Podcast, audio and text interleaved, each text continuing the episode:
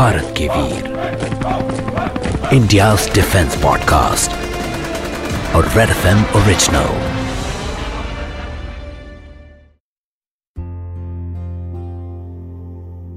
पंद्रह अगस्त, भारत का स्वतंत्रता दिवस। ये स्वतंत्रता हमें नारे लगाकर नहीं मिली। हमारे पूर्वजों ने इसके लिए अपना खून बहाया है। कभी गांधी जी का सत्याग्रह तो कभी भगत सिंह का इनकलाब। कभी सरोजनी नायडू के शब्दों की ललकार।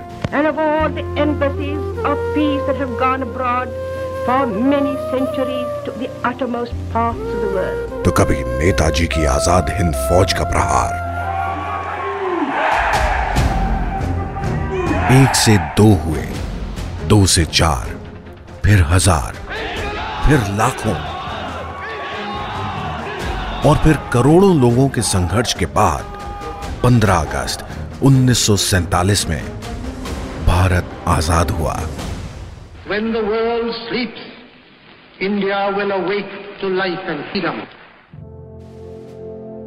जैसा कि शो के होस्ट कर्नल हर्षवर्धन शर्मा कहते हैं हमारे देश में फ्रीडम ज़रूर है लेकिन ये फ्रीडम फ्री नहीं है। हर साल देश की रक्षा के लिए पुलिस फोर्सेस, पैरामिलिट्री फोर्सेस और डिफेंस फोर्सेस के वीर अपने प्राणों की आहुति देते हैं। एक किस्म की ईएमआई चुकाते हैं। कभी जंग में लड़कर, कभी आतंकवादियों से भिड़कर और कभी द्रास की ठंड में अपनी हड्डियाँ गलाकर, हमारे फौजी अपनी जान देकर इस ईएमआई को भर रहे हैं। 527 जी हाँ, कारगिल युद्ध में भारत के 527 वीरों ने अपनी जान की कुर्बानी दी थी। एक हज़ार तीन सौ तिरसठ सोल्जर्स घायल हुए थे। किसी का हाथ कटा था, किसी की टांग, किसी की आँखें चली गई। लेकिन भारत की आज़ादी को सुरक्षित रखने में हमारी फौज कामयाब रही। इस एपिसोड में हम आपको मिलवाएँगे कारगिल युद्ध के एक और वीर से। साल था 1999 तीन जून का दिन। अपनी चार साल की बेटी और एक साल के बेटे के साथ मेजर गौतम खोट फैमिली टाइम स्पेंड कर रहे थे। उसी समय उन्हें ऑर्डर्स मिले कि उन्हें आर्मी एविएशन बेस शरीफाबाद जाना है, यानी उन्हें श्रीनगर बुलाया गया था। जंग छिड़ चुकी थी। उस समय मेजर गौतम खोट को डिटैचमेंट कमांडर बनाया गया था और सोनमर्ग पर डिप्लॉय किया गया। जंग पहाड़ों में लड़ी जा रही थी। हमारे सोल्जर्स ऊपर चढ़ने की कोशिश कर रहे थे, लेकिन पाकिस्तानी घुसपैठिए पहाड़ के ऊपर से एम लगाकर तसल्ली बख्श अंदाज में फायरिंग कर रहे थे। समझ लीजिए कि अगर पहाड़ की चोटी से कोई आप पर पत्थर फेंक के मारे तो आपको काफ़ी चोट लग सकती है। और यहाँ तो पाकिस्तानियों के पास मशीन गन्स थी।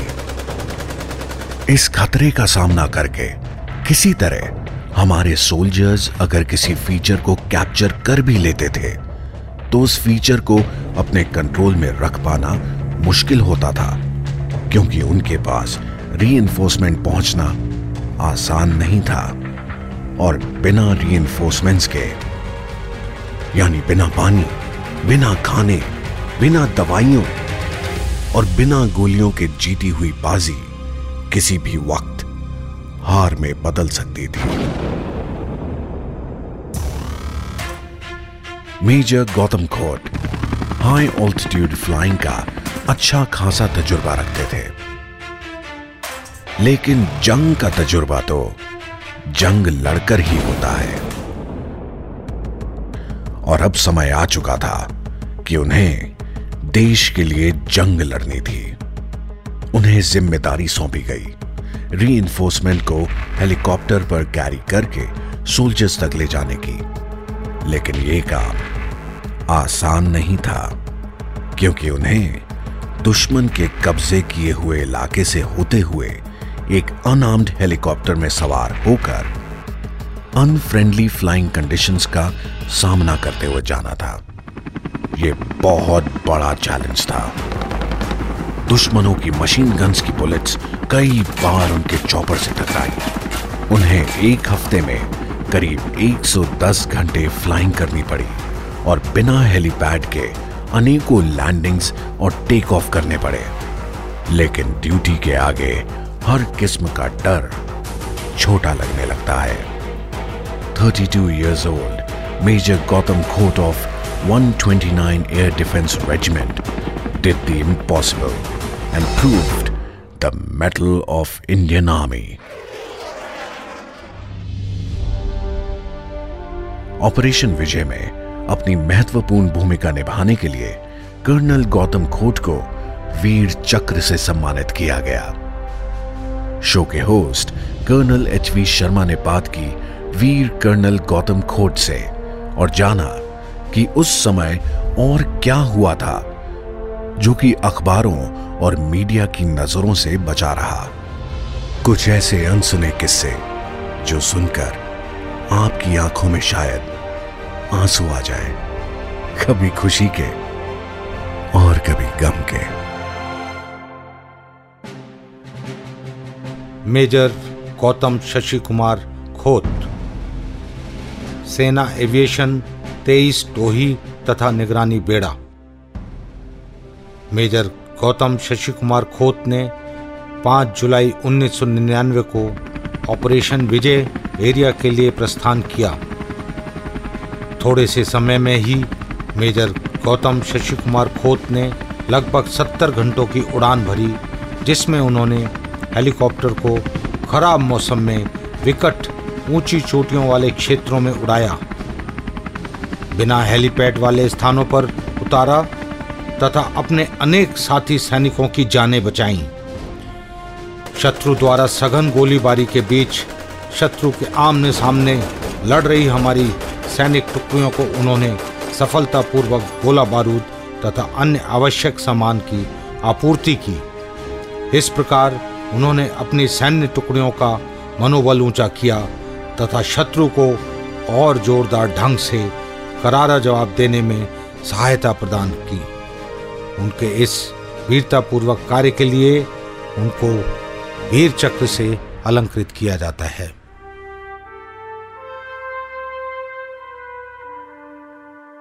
Red F India defence podcast सुनने वाले सभी श्रोताओं को कर्नल हर्षवर्धन शर्मा का प्यार भरा नमस्कार।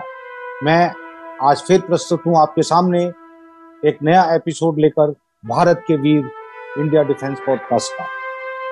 मेरा बड़ा सौभाग्य है कि आज मेरे साथ गौतम खोत हैं जो आर्मी एविएशन को बिलोंग करते हैं और इन्होंने कारगिल युद्ध में अपना पराक्रम दिखाया था जिसके लिए इनको वीर चक्र से नवाजा गया कारगिल युद्ध अपने आप में एक बहुत ही भयंकर युद्ध था जो 16,000 फीट की ऊंचाई पर लड़ा गया था और जिसका कोई भी जो है पैरेलल मानव के इतिहास में नहीं है। और जहाँ पर सीधी खड़ी चढ़ाइयाँ चढ़ चढ़ कर एक एक बंकर को जो है भारतीय सेना के बहादुर अफसर और जवानों ने क्लियर किया था और जिसमें 523 हमारे जवान जो थे, वो देश की सुरक्षा करते हुए अपने प्राणों की बलि चढ़ाकर शहीद हुए। और 1323 लोग जो है, इसमें जख्मी हुए थे। जबकि पाकिस्तान का अंदाज़ा है कि लगभग तीन से चार हज़ार सैनिक इसमें शहीद हुए थे उनके दुस्साहस के कारण। तो अभी हम चलते हैं सीधे कल गौतम खोत के पास। स्वागत है आपका कल गौतम खोद भारत के वीर इंडिया डिफेंस पॉडकास्ट में जो कि रेड एफएम द्वारा बनाया जा रहा है। जैसा कि मेरी जानकारी है आप भारतीय फौज में एयर डिफेंस रेजिमेंट में भर्ती हुए थे शुरुआत में। तो हमारे श्रोताओं को इन्फेंट्री, यानी कि पैदल सेना, तोपखाना, यानी कि आर्टलरी और टैंक वाले, जिनको आमदपुर हम कहते हैं, उसकी थोड़ी बहुत जानकारी है।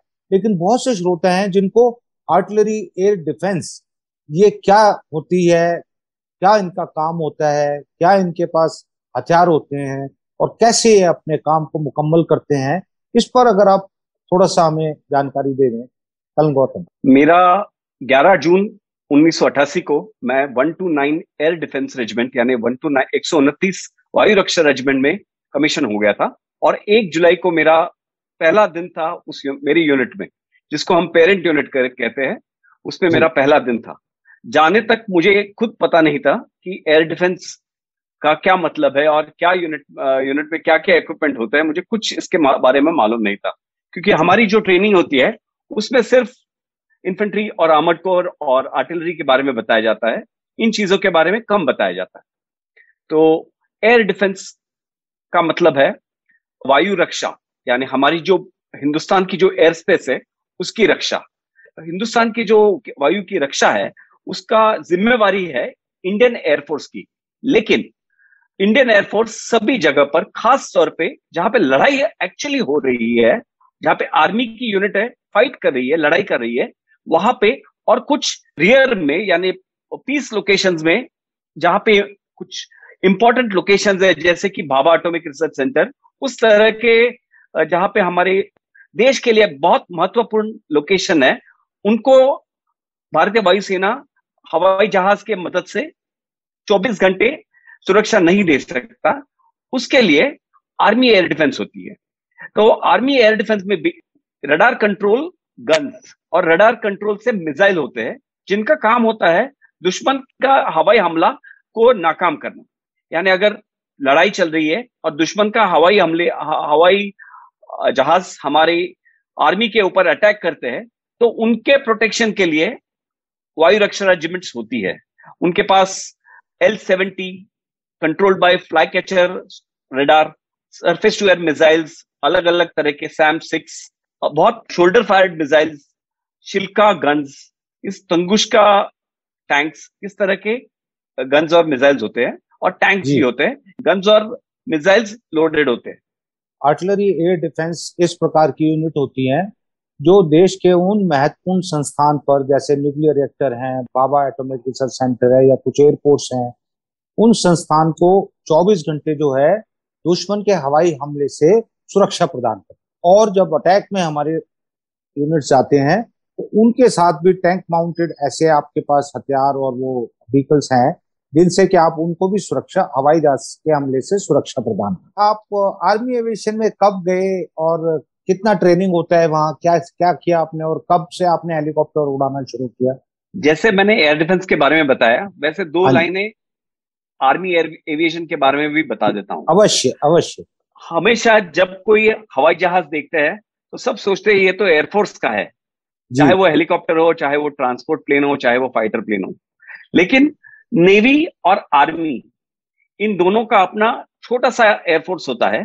नेवी में बोलते हैं उसको नेवल एविएशन और उनके पास तो transport aircraft attack aircraft fighter aircraft और हेलीकॉप्टर्स तीनों होते हैं और आर्मी के एविएशन में सिर्फ़ हेलीकॉप्टर्स होते हैं। तो आर्मी एविएशन का मेन काम है जहाँ पे एक्चुअली लड़ाई हो रही है वहाँ पे आर्मी को सपोर्ट करना इसीलिए अपने आर्मी की खुद की एविएशन होती है हेलीकॉप्टर्स होते हैं जो कहीं पे भी कोई किसी भी ऑल्टीट्यूड में किसी भी एरिया में जाके लैंड करे जो सामान ज़रूरी सामान है वो पहुँचाए हम्म। और कोई भी कैजुअलिटीज हो कोई भी इंजर्ड सोल्जर्स हो उनको लेके अस्पताल में लेके आए या पीछे रियर एरिया में लाके छोड़ दे ताकि उनकी ठीक तरीके से ट्रीटमेंट हो। जी। तो ये हमारा एक तरीके से आर्मी का अपना ही एक हेलीकॉप्टर जो है होते हैं जिनको उड़ाने के लिए हमारे ही आर्मी के ही पायलट होते हैं जो इस प्रकार का कार्य कितनी भी ऊंचाई हो कहीं भी हो जंगल हो पहाड़ हो रेगिस्तान हो हर जगह पर करती है। जी हाँ। अब हम सीधा युद्ध के लिए चलते हैं। जैसे कि मैंने अपने परिचय में इस एपिसोड के बताया था कि कारगिल के युद्ध कितना भीषण था और कितनी ऊंचाई पर था। और किस प्रकार से वहाँ पे युद्ध लड़ा गया। तो ऐसे में वहाँ पे आर्मी एविएशन वालों का क्या काम था और आपने क्या पराक्रम दिखाया था जिसके लिए आपको वीर चक्र से प्रदान किया गया वीर चक्र? उसके बारे में हमारे श्रोताओं को बताइए जिसके लिए वो बहुत ही अधीर होकर इंतज़ार कर रहे हैं प्रतीक्षा कर रहे हैं कि आप बताएँ। 94 से 97 तक मेरी पहली पोस्टिंग आर्मी एविएशन में श्रीनगर के पास शरीफाबाद आर्मी एविएशन बेस है वहाँ पे हुई थी। वहाँ पे तीन साल लगातार मैंने हेलीकॉप्टर की फ्लाइंग की और कारगिल और श्रीनगर ये एरियाज़ में फ्लाइंग काफ़ी बहुत सारी फ्लाइंग की। और उसके बाद मार्च 97 में मैं बरेली पोस्टिंग आ गया था। बरेली में 97 से 99 तक पोस्टिंग हो रही थी और मेरा छह सात महीने बच गए थे नई पोस्टिंग के लिए। उतने में हमने भी पेपर्स में पढ़ा कि मैं 99 में पढ़ा कि पाकिस्तानी घुसपैठी कारगिल के एरिया में आ गए। तो मेरा भी मन कह रहा था अपने आप को कि मुझे 11 साल अभी तक ट्रेनिंग जो मिली है वो इसी दिन के लिए मिली है। मैं बरेली में बैठ के क्या कर रहा हूँ? मुझे तो वहाँ पे होना चाहिए। और जैसे मेरी भगवान ने आवाज़ सुन ली और चार जून को हमको ऑर्डर्स मिल गए। हम तब बरेली में थे सिक्स माउंटेन डिवीज़न के अंदर थे twenty three observation flight army aviation की फ़्लाइट में था मैं। और चार जून को हमको ऑर्डर्स मिल गए। कि श्रीनगर जाना है। इमीडिएटली पाँच जून को हमने हमारे सारे हवाई जहाज़ हेलीकॉप्टर लेके हम तकरीबन सात जून जून को श्रीनगर पहुँच गए। ताकि मैं ऑलरेडी वहाँ पे उस एरिया से वाकियत था मेरी वाकियत थी मैं उस एरिया हाँ। में फेमिलराइज था। मुझे तुरंत पोस्टिंग हुई थी आपके वहाँ पे। करेक्ट मुझे और और हमारे दो कम, हमारे फ़्लाइट के दो हेलीकॉप्टर्स को सोनामर्ग में भेजा गया जो एडवांस डिटैचमेंट थी जहाँ पे एडवांस हेलीपैड था वहाँ पे दो आर्मी एविएशन के हेलीकॉप्टर्स थे ताकि जोजिला के उस पार जो लड़ाई हो रही है उसके सपोर्ट में हम जल्दी से जल्दी पहुँच जाए। जहाँ सोनामर्ग से जहाँ पे एट माउंटेन ड्यू थी मतयन लोकेशन था उसका मुगलपुरा और पहले मुगलपुरा उसके बाद मतयन। सोनामर्ग से वहाँ तक फ्लाइंग करने के लिए हमको तकरीबन सात से आठ मिनट लगते थे। तो हम बहुत ही पास थे। तो हमको शाम को ही ऑर्डर्स मिल जाते थे कहाँ कहाँ फ्लाइंग करनी है। और हम उस हिसाब से फ्लाइंग करते थे। मेरी सबसे पहली फ़्लाइट 11 जून को की जहाँ से मैं सोनामर्ग से टेक ऑफ़ करके मतायान जहाँ पे मुगलपुरा जहाँ पे एट माउंटेन डिवीज़न का हेडक्वार्टर था वहाँ पे गया था और मुझे वहाँ से कर्नल रविंद्रनाथ जो कि दो राजरफ के कमांडिंग ऑफिसर थे उनको और एक आर्टिलरी की मेजर को लेके टोलोलिंग का रेकी रिकॉनेसेंस यानी टोह करने के लिए ले जाना था ताकि वो अपना अटैक का प्लानिंग कर सके उस हिसाब से। जब मैं हवाई जहाज़ से, हेलीकॉप्टर से पूरे हिमालय देखे, कारगिल की एरिया देखी फिर से, तब मुझे अचानक लगा कि ये तो इतनी मुश्किल एरिया है कि यहाँ पे कैसे लड़ाई कर पाएँगे? यहाँ पे चलना ही मुश्किल है, यहाँ पे ऊपर चढ़ना इतना मुश्किल है, यहाँ पे ऊपर चढ़ के हमारे हमारे जवान कैसे लड़ाई करेंगे? लेकिन मुझे एक मालूम था कि जितना भी मुश्किल हो, जितना भी इम्पॉसिबल हो ये तो काम हमने करना है और हमने जीत हासिल करनी ही है। और इसीलिए मुझे लगता है हमारे ऑपरेशन का नाम भी ऑपरेशन विजय रखा गया। था तो ये मेरा सबसे पहला एक्सपीरियंस था वहाँ पे। मैं आपको उसके बाद सिर्फ़ आपकी जानकारी के लिए बताना चाहूँगा और मेरे श्रोता भी जो सुन रहे हैं श्रोतागण कि जो आपने कल रविंद्रनाथ सीओ कमांडिंग ऑफिसर दो राजगुट की बात की वो मेरे बैचमेट थे और अब वो इस संसार में नहीं है। उनका मेरी समझ से 2018 में या 19 में बैंगलोर में रिटायरमेंट के बाद जो है वो उनका देहांत हो चुका है। पर उन्होंने इतना ज़बरदस्त वहाँ तोलोलिंग में दो राजगीर वालों ने लड़ाई लड़ी थी और हाँ। उसके बारे में आपको पता ही है और उनकी हाँ। यूनिट को बहुत सारे अवार्ड मिले थे। उनको स्वयं भी शायद वीर चक्र मिला या वीर वीर चक्र मिला था उनको और उनके यूनिट के दो तीन और लोगों को महावीर चक्र भी मिले थे। करेक्ट तो वो बहुत ही बहादुर और बहुत ही निडर अफसर थे तो आपने तो उनके साथ फ्लाइंग की है तो आपको पता होगा उनके बारे में एक मैं कहानी छोटी सी कहानी उनकी सुनाता हूँ जब हम जाने जान वहाँ से मुगलपुर मुगलपुरा से उनको टेक ऑफ़ करके तोलोलिंग दिखाना था लेकिन तोलोलिंग के ऊपर उस समय बादल थे तो हमको थोड़ा हम्म। रुकना पड़ा तब मैंने देखा कि कल रविंद्रनाथ एक बहुत मोटी किताब पढ़ रहे हैं आठ सौ अच्छा। पेज की और उन्होंने हाँ। जस्ट शुरू की थी तो मैंने हाँ। सोचा ये आदमी आज रात को अटैक करने जा रहा है। कल सुबह ज़िंदा होगा कि नहीं मालूम नहीं। लेकिन देखो इसकी हिम्मत और बहादुरी देखो कि ये अभी नई किताब 800 पन्ने की किताब पहले पन्ने से शुरू कर रहा है। तो मुझे उनका कॉन्फिडेंस देख के लगा। मेरे जान में जान आ गई और मुझे लगा अगर हमारे ऐसे लीडर्स है हमारे ऐसे ऑफिसर्स है तो हम ये युद्ध हार ही नहीं सकते। बहुत खूब बहुत खूब चलिए हम जारी रखते हैं आपकी आगे की यात्रा। वहाँ पर कौन कौन सी सॉटीज थी? जो मुश्किल थी जोखिम भरी थी जिसके लिए आपको बहादुरी का ये पदक प्रदान किया गया। तो 11 जून से लेके 26 जुलाई तक मैं वहीं पे सोनामर्ग में लोकेटेड था और वहीं से मैंने फ्लाइंग शुरू की काफ़ी सारी फ्लाइंग की। और तकरीबन पचास साठ दिन में मैंने तकरीबन सौ घंटे फ्लाइंग किए जिसमें हमारा प्रोसीजर होता है कि कुछ दिनों बाद रेस्ट होता है कुछ रेस्ट्रिक्शन है। वो सारे रेस्ट्रिक्शन हमको छोड़ देने पड़े थे क्योंकि जब ज़रूरत पड़ती थी तब फ्लाइंग करना पड़ता था। और आ, मेरे को चार फ्लाई फ्लाइट्स के लिए चार सॉटीज के लिए वीर चक्र के लिए रिकमेंड किया गया। उसमें से सबसे पहली फ़्लाइट थी 19 जून जो मैं हम्म। कभी भूल नहीं पाऊँगा। 19 18 और 19 जून की रात को हमारी बहादुर जवानों ने टू राज्य थर्टीन जैकरिफ इनके जवानों ने तोलोलिंग को कैप्चर किया था। जी, बहुत जी. हमारे तीन या चार ऑफिसर और बहुत सारे जवान वहाँ पे एक छोटी सी जगह को कैप्चर करने में शहीद हो गए थे। शहीद और 18 और 19 की रात को कैप्चर हुआ था और हमें रात को मुझे बताया गया कि कैप्चर हो गया है और सुबह आपको तोलोलिंग जाके वहाँ से कैजुअलिटीज लेके आनी है और जाते टाइम उनको पानी खाना और एमिनेशन पहुंचाना है। क्योंकि वहाँ पे पानी भी नहीं था खाना तो तीन चार दिन से भूखे थे।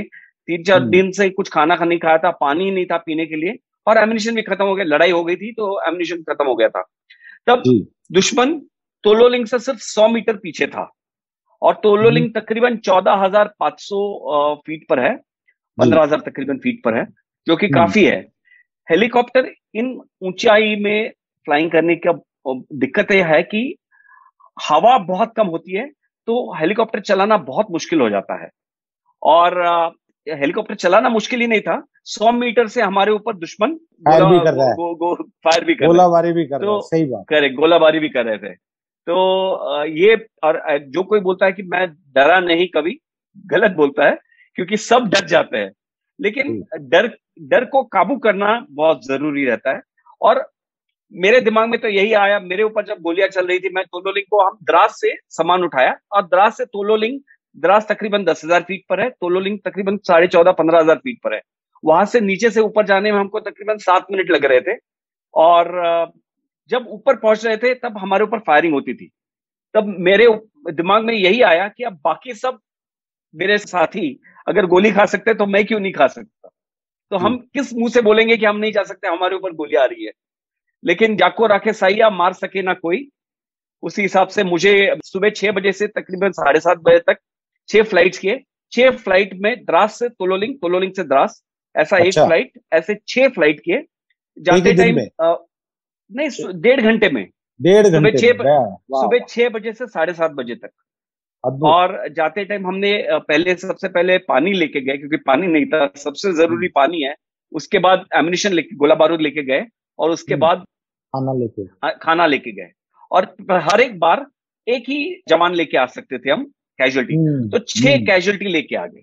आप एक बात बताऊँ जब हमारे जवान देखते हैं जवान ऑफिसर्स सारे देखते हैं कि लड़ाई हो रही है हमारे जवान घायल पड़े हैं और अपने देश का हेलीकॉप्टर या अपने आर्मी का हेलीकॉप्टर उन्हें बचाने आ रहा है तो इतनी उनके मनोबल इतना बढ़ जाता है कि उनको मालूम है कि अगर मैं चोट भी लगी तो, तो मुझे बचाने के लिए मेरा देश मे, मेरी जान नहीं जाएगी और मेरा देश मेरे पीछे खड़ा है। पूरा बचाने के लिए मेरी आर्मी मेरे पीछे खड़ी है। मेरे लिए हेलीकॉप्टर आएगा मुझे बचाने के लिए। बहुत अच्छा आपने बोला कि डर के आगे जीत है क्योंकि जो करिश्मा वहाँ पे करके दिखाया है आप साढ़े चौदह हज़ार पंद्रह हज़ार फीट की बात कर रहे हैं मैं अपने श्रोतागण को बताया बताना चाहूँगा कि आर्मी में 9000 फीट के ऊपर जो है उसको हाई एल्टीट्यूड बोला जाता है। ठीक कह रहा हूँ मैं कल गौतम? या ग्यारह हज़ार नौ हज़ार। तो नौ हज़ार फीट के ऊपर कहीं भी अगर पोस्टिंग होती है तो वहाँ इतनी कम हवा होती है कि आपको सांस लेने में तकलीफ़ होती है। उसके लिए आपको पहले वहाँ पर कुछ दिन रख के आपको तैयार किया जाता है फिजिकली जिसको एक्लिमेटाइजेशन बोलते हैं कि आप उस जलवायु के अनुसार अपने शरीर को ढाल सके। तभी आपको ऐसी जगह पर आगे काम करने के लिए लगाया जाता है।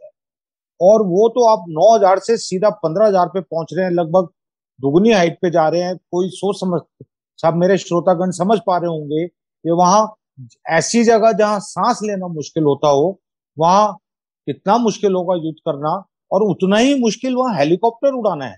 और वो भी दुश्मन की गोलाबारी के चलते हुए। हेड्स ऑफ़ टू यू कल गौतम। इस प्रकार की जो सॉटीज हैं, और आपने बहुत सारे लोगों की जो वहाँ पर जान बचाई, उनको इवैक्यूएट करके उनको जो पानी राशन मिशन बचाया उसके लिए आपको वीर चक्र से नवाजा गया जिसके आप बहुत ही सही चीज़ हुई है। इसके लिए आपको बहुत बहुत बधाई। इसके अलावा आपने वहाँ पर जो देखा कारगिल युद्ध में तो आपको कैसी परिस्थिति कैसी हमारी तैयारी थी? कुछ अगर ध्यान है तो बताना चाहेंगे। मैं हमेशा सबको यही कहता हूँ कि हमारा देश और हमारी आर्मी ये लड़ाई जीतने का सबसे बड़ा कारण ये था कि हम्म। हमारे जवानों के पीछे हमारा पूरा देश खड़ा था। और ये बहुत चीज़ मायने रखती है, क्योंकि जब पाकिस्तान लड़ाई कर रहा था, पाकिस्तान के जवान मर रहे थे और पाकिस्तान का देश, पाकिस्तान के प्राइम मिनिस्टर और पाकिस्तान जनता बोल रही थी, ये तो हमारे जवान नहीं है। सबसे बड़ी चीज़ हमारी विक्ट्री में, हमारे विजय में ये है कि हमारा देश हमारे पीछे खड़ा था। बिल्कुल सही बात। उन्होंने शायद अपने जो पाकिस्तान के जो सैनिक शहीद हुए थे तो उनके भी सैनिक शहीद होते हैं वो भी अपने देश के लिए लड़ रहे हैं। बहुत समय तक तो उन्होंने उनके डेड बॉडीज को भी क्लेम नहीं किया था कि नहीं ये सेना के लोग नहीं है ये मुजाहिदीन है ये कश्मीरी उससे उठ के आए लोग हैं। आप बिल्कुल सही कह रहे हैं ये अपने आप एक बहुत बड़ा जज्बा होता है जब पूरा देश आपके साथ खड़ा है। और दूसरी तरफ़ वो लोग हैं जिनको उनके खुद का देश खुद की आर्मी ओन नहीं कर रही है डिसोन कर रही है कि ये हमारे लोग नहीं है। तो ये आपने बहुत अच्छा बोला। वेरी वेल ये जो युद्ध था अपने आप में अद्भुत था अनोखा था जहाँ आमतौर पर ये मानते हैं कि आजकल की लड़ाई में टेक्नोलॉजी का ज़्यादा रोल है वेपन्स का ज़्यादा रोल है। ये एक ऐसा युद्ध था जिसमें वेपन्स टेक्नोलॉजी के साथ साथ शारीरिक क्षमता और बल की भी बहुत आवश्यक थी, थी आवश्यकता थी जो आप ऐसी दुर्गम पहाड़ियों पर चढ़ रहे हैं बिल्कुल फेस ऑफ़ से चढ़ रहे हैं सीधा चढ़ रहे हैं 90 डिग्री एंगल पर चढ़ रहे हैं कहीं रोप्स का यूज़ कर रहे हैं, कहीं कैराबिन यूज़ कर रहे हैं। तो मैं आपसे ये पूछना चाहता हूँ कि इस युद्ध में मनोबल की बात आपने बहुत अच्छी बताई। उसके अलावा आपको क्या लगता है कि ये जूनियर लीडरशिप जो थी आर्मी की, जैसा आप देखते हैं कि कितने सारे अधिकारी हमारे शहीद हुए, राइट? चाहे विक्रम बत्रा थे, मनोज अधिकारी थे, आचार्य जी थे कैंगलूसो थे, बहुत सारे जो हैं अधिकारी शहीद हुए थे। सब यंग ऑफिसर तेईस साल, पच्चीस साल सताईस साल इस उम्र के बहुत सारे हमारे अधिकारी जो हैं शहीद हुए थे। और ये भारतीय सेना का गौरव रहा है और उनका इतिहास रहा है कि वो सामने से लीड करते हैं, सबसे आगे चलते हैं उनके अधिकारी जो हैं। तो मैं आपसे ये पूछना चाहता हूँ कि इस विजय का श्रेय आप भारतीय सेना की जूनियर लीडरशिप को देना चाहेंगे या किसी और फैक्टर को देना चाहेंगे? विजय, किसी भी विजय के लिए सब, किसी एक चीज़ का होना ज़रूरी नहीं है। बहुत सारे उसमें फैक्टर्स होते हैं। जूनियर लीडरशिप बहुत ही कामयाब और बहुत ही लाजवाब थी। हम्म। उन्होंने जो जूनियर ऑफिसर्स थे जूनियर जेसीओ हमारे हवलदार सीनियर हवलदार थे जेसीओ हम्म। थे सबने बहुत अच्छी तरह से मैं तो बोल रहा हूँ कमांडिंग ऑफिसर्स और बिलो यानी कर्नल्स एंड बिलो जो एक्चुअल लड़ाई लड़ी। मुझे एक भी याद नहीं है कि एक कोई जवान या कोई जेसीओ या कोई ऑफिसर या कोई भी आदमी ऐसा नहीं मेरे को दिखाई दिया इतने दिन में रहा जिससे मेरे को बोला यार मुझे डर लग रहा है मैं वापस जा रहा हूँ। वाह। हर एक आदमी लड़ाई के लिए हर एक आदमी अपने देश के लिए जान निछावर करने के लिए तैयार था। कोई भी नहीं बोला कि मुझे नहीं करना ये टास्क मैं नहीं कर सकता या मैं नहीं करूँगा या ये टास्क नहीं हो सकता। उस समय हमने मैंने खुद देखे हैं मैं और हम मेरे साथी सारे चाहे वो इन्फेंट्री के हो चाहे वो एएससी के हो चाहे आर्मी एविएशन के हो चाहे आर्टिलरी के हो सबने अपना 200 परसेंट जितना आदमी दे सकता है उस उससे कहीं ज़्यादा अपना दिल और जान काम में लगाई। और यही कारण था कि हम ये लड़ाई जीत गए। मैं आ, समझ रहा हूँ कि हमारे श्रोतागण ये बात सुनकर उनका सीना ज़रूर गर्व से चौड़ा हो रहा होगा अपनी सेना के मनोबल और उनकी जो उस समय परिस्थिति थी उसको जानकर। कि किस प्रकार से एक भी ऐसा व्यक्ति, एक भी ऐसा सैनिक अधिकारी किसी भी उसका नहीं था, जिसने कभी ऐसा महसूस किया हो कि उसको डर लग रहा है। बहुत ही बढ़िया ये मैं समझ रहा हूँ कि श्रोतागण इसका पूरा आनंद भी उठा रहे होंगे और अपने ऊपर और अपनी सेना के ऊपर गर्व भी महसूस कर रहे होंगे कि वो सेना ऐसी है, उनके देश की सेना और देश की सीमाएँ इसलिए सुरक्षित हैं। यहाँ पर मैं कारगिल युद्ध की बात, आखिरी प्रश्न आपसे पूछना चाहूँगा कि युद्ध तो 26 जुलाई को खत्म हो गया, लेकिन उसके बाद भी कुछ छुटपुट जो है, घटनाएँ होती रही थी जब तक ये बात पता चली थी। और उसके बाद जब युद्ध समाप्त हो गया, उसके बाद जो सैनिक थे, अधिकारी थे, उन लोगों की क्या मनस्थिति थी? गौरव तो था ही, लेकिन बहुत सी यूनिट ऐसी थी जिन्होंने बहुत बलिदान दिए थे, जिनके बहुत सारे सैनिक और अधिकारी शहीद हो गए थे इस युद्ध में। आपको उनके पास जाने का, मिलने का अवसर मिला होगा, उस समय उनकी क्या मन स्थिति हमसे आप जरा बताइए इसके बारे में। मैंने बहुत सारी यूनिट देखी जहाँ पे, और गया मैं खुद बहुत बार गया, जहाँ पे लैंड में, उनके हेलीपैड्स में लैंड करके हमको कभी रुकना पड़ता था। जहाँ पे यूनिट में जवान, जिनके, जैसे सत्रह जाट है या टू राजरिफ है, या सेवनटीन जैकरिफ है, इनके बहुत से कैजुअलिटीज हुए थे। बहुत सारे जवान घायल हो गए थे, बहुत सारे शहीद हो गए थे। और वहाँ पे जाके माहौल थोड़ा जीत, देश की जीत हुई थी, पर जो हमके, हमें उसका कॉस्ट लगा था, जो हमको उसकी कीमत लगी थी, वो बहुत भारी कीमत लगी थी। ये मुझे जानकर वहाँ जाके पता चला। लेकिन सबका मनोबल बहुत ऊँचा था। कोई ऐसा नहीं सोच रहा था कि अरे, अगर मेरे साथी अगर शहीद हो गया है तो मैं डर के रहूँगा क्योंकि मैं भी शहीद हो सकता हूँ। किसी को ऐसा डर नहीं था। चलते चलते मैं आपसे आखिरी एक प्रश्न पूछना चाहूँगा कि वो देश के युवा और युवतियाँ क्योंकि आजकल तो आपको पता है जैसे विमेन भी अलाउड है आर्मी में अलग अलग रेजिमेंट में धीरे धीरे उनका वो बढ़ता जा रहा है जहाँ उनको एक्सेप्ट किया जा रहा है। तो उन युवा और युवतियों के लिए आप क्या संदेश देना चाहेंगे जो कि भारतीय सेना को ज्वाइन करना चाहते हैं? मैं आ, हमारे देश के युवा और युवतियों को बताना चाहता हूँ कि फौज के जैसी, फौज की नौकरी नहीं होती, फौज की लाइफ होती है। फौज की लाइफ के जैसे लाइफ कहीं और नहीं मिल सकती। और मैंने भी आप पूछेंगे तो मैंने 22 साल के बाद फौज क्यों छोड़ी? मैंने 22 साल के बाद फौज इसलिए छोड़ी क्योंकि मुझे फ्लाइंग करना था, मुझे हवाई जहाज़ उड़ाना था और मैं फौज में सीनियर हो गया था कि फौज में सीनियर रैंक्स में फ्लाइंग नहीं कर सकते, इसलिए मैंने फौज छोड़ी क्योंकि मेरे को फ्लाइंग करना था। तो मैं सबको बताऊँगा कि अगर आप आप में है अगर आप में वो बात है तो आप ज़रूर फौज भारतीय सेना नौसेना या भारतीय वायुसेना इसमें ज़रूर ज्वाइन कर दीजिए और वहाँ जैसे लाइफ नहीं मिलेगी वो कोई नौकरी नहीं है बल्कि एक लाइफ है। वे ऑफ़ लाइफ है बिल्कुल ठीक कहा आपने और आपने हमारे श्रोताओं को आर्टिलरी एयर डिफेंस रेजिमेंट के बारे में कारगिल के ऑपरेशन विजय के दौरान आपके द्वारा अदम्य साहस दिखाते हुए जो जोखिम भरी फ्लाइट्स की गई थी इसमें आप बहुत सारे घायल लोगों को पीछे लेके आए थे, उनके लिए राशन, पानी एमिशन लेकर गए थे, जिसके लिए आपको वीर चक्र प्रदान किया गया। आपके अपने और एक्सपीरियंस के बारे में जो इतनी अच्छी जानकारी दी। उसके लिए आपका बहुत बहुत धन्यवाद करें गौतम। और हम आपके और आपके परिवार के भविष्य के सुखद भविष्य की कामना करते हुए इस एपिसोड को समाप्त करते हैं। जय हिंद। धन्यवाद जय हिंद।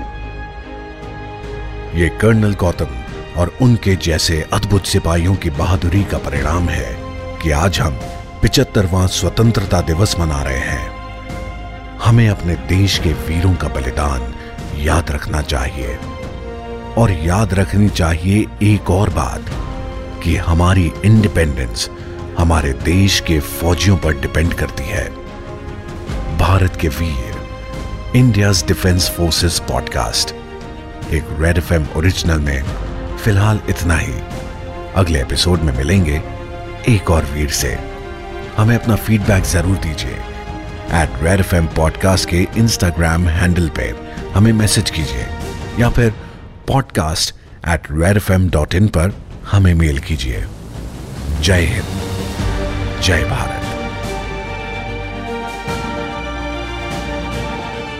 आप सुन रहे थे भारत के वीर इंडिया डिफेंस पॉडकास्ट एक red F M original narrated by RJ Tuhinanshu show host retired Colonel H.V. Sharma. Scripted by Dhruv Law. Sound designed by Ayush Mehra.